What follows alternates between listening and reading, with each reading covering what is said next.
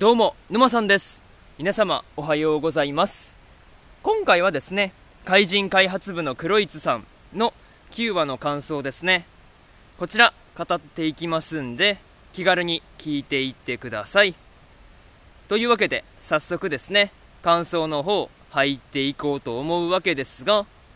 まずは一つ目ですね。海で実験しようというところで、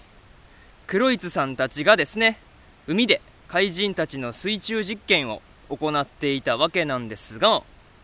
あそれをそもそもね、提案したアカシック本人が海で遊びたかっただけなんだっていうところもですね、見ていて微笑ましいところではありましたね。そう、まあそういうところが微笑ましかったわけなんですが、まあとはいえ、黒市さんの、まあ、剣心ブレイダーとの、まあ水中戦ですね。まあその水中戦を考慮するっていうところ自体ね、なかなか面白い着眼点ではあったんですが、ま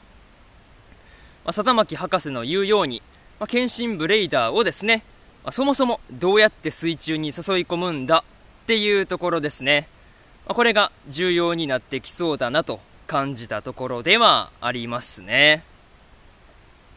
まあそれと、今いるアガスティアの怪人たちがですね、まあ、そもそも水中でどれくらい動けるのかっていうところもね、確認をしていたっていうところが、なかなか興味深いところではありますね。そう、まあ、そういうところも興味深い感じではあったんですが、まあ、そんな海水浴にはね、神浦や、まあ、こう、荒くねといったですね、幹部も参加していたわけなんですが、まあ、こう、荒くねがですね、外をとにかく嫌がっているっていうところがあったわけなんですが、まあ、そういうところで笑ってしまったなというところではありましたね。そう。まあ、そんなね、神浦や、まあ、荒くねの参加っていうところもね、面白いところでした。まあ、そういうところで、まず一つ目の感想である、海で実験しようというところ、終わっておきます。でですね、次、二つ目の感想に入っていくんですが、カノンとウルフの競争というところで、カノンとウルフがですね、泳いだり、まあ、水中での模擬戦を行ったりしていたわけなんですが、まあ、カノンが漏電して沈んでいった時にはですね、ウルフをはじめとしてみんなが助けに来てくれるっていうところもね、こう、うるっと来るものがあったなあというところでしたね。まあ、しかも、ウルフも言っていたわけなんですが、まあ、こう、ただ、カノンを助けるのは仲間だからっていう理由がちゃんとね、あったりするんだっていうところで、まあ、こう、ウルフとカノンの間のですね、まあ、怪人同士の仲間意識みたいなものが、まあ、そういう言動からもね、感じられて、まあ、すごくいいなと思ったところではありますね。そう。まあ、そういうところがいいなと思ったところで、ま、それと、ウルフとカノンがですね、スイカ割りの速度ですね、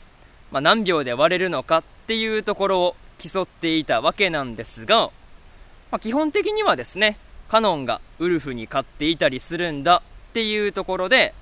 まあ、こう、カノンがウルフに勝ってるっていうこと自体ですね、まあ、すごく意外な感じではありましたね。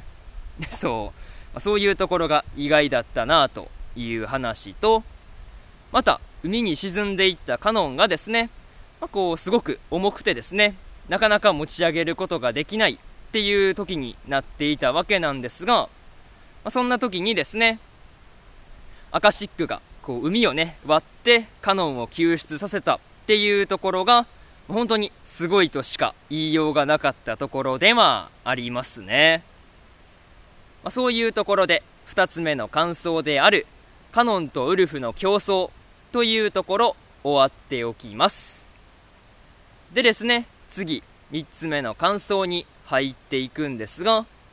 同業者ばかりの居酒屋というところで、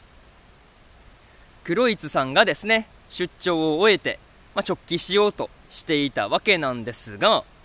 あ、その時に立ち寄った居酒屋がですね、同業者ばかりだったっていうところで、まあ、なんともカオスな感じでですね、まあ、ついつい笑ってしまったなというところですね。そう。まあ、しかも、喧嘩を始めたヒーローたちをですね、店主のおばちゃんがこう魔法少女に変身して、まあ、こう倒してしまっていたわけなんですが、まあ、こうそんな店主のおばちゃんがですねそもそもが引退した魔法少女だったんだっていうところは、まあ、今回の話で一番驚かされたところではありますね。そう。それと居酒屋はですね本当に引退したヒーローとか悪の組織のたまり場になっていたわけなんですが、まあ、そんな人たちからの話ですね、まあ、そういう人らが、まあ、こうお酒を飲みながら話している内容から、まあ、黒市さんがいろいろな知識を得ていたりするっていうところで、まあ、そういうところにもねこう怪人開発っていうところの熱心さが伝わってくるところではありましたね、まあ、にしてもね店主のおばちゃんが黒市さんのことをですね同じ業界の人だっていうことを、まあ、一目で見抜いていたりするっていうところもねなかなかこう人を見抜くっていうのはできることじゃないと思うんで、ま、普通にすごいなと思ったところでまあありましたね、まあ、そういうところで3つ目の感想である。同業者ばかりの居酒屋。というところ終わっておきます。でですね最後にというパートに入っていくんですが今回はアカシックの思いつきで海での実験を行ったりとか、まあ、黒市さんが同業者だらけの居酒屋に行ったりしていたわけなんですが、まあ、とにかく賑やかそうで楽しかったところではありますね。そう、まあ、とにかく賑やかな感じが良かったなというところとまたカノンが救出された後浜辺で浜辺ですぐに応急処置が行われているような描写があったわけなんですが、まあ、結局無事に治ったのかどうか気になるところではありますね、まあ、それと黒市さんがですね偶然入った居酒屋も同業者だらけでなかなかカオスな感じだったんですがまた訪れることがあるのか楽しみなところだったりするというところですね。まあ、とりあえず次回の話では今回の水中での実験データをもとにですねどんな怪人が生まれるのかそこを楽しみにしていようと思いますというところで今回の怪人開発部の黒市さんの9話の感想ですね。こちら終わっておきます。でですね今までにも1話から8話の感想はですねそれぞれ過去の放送で語ってますんで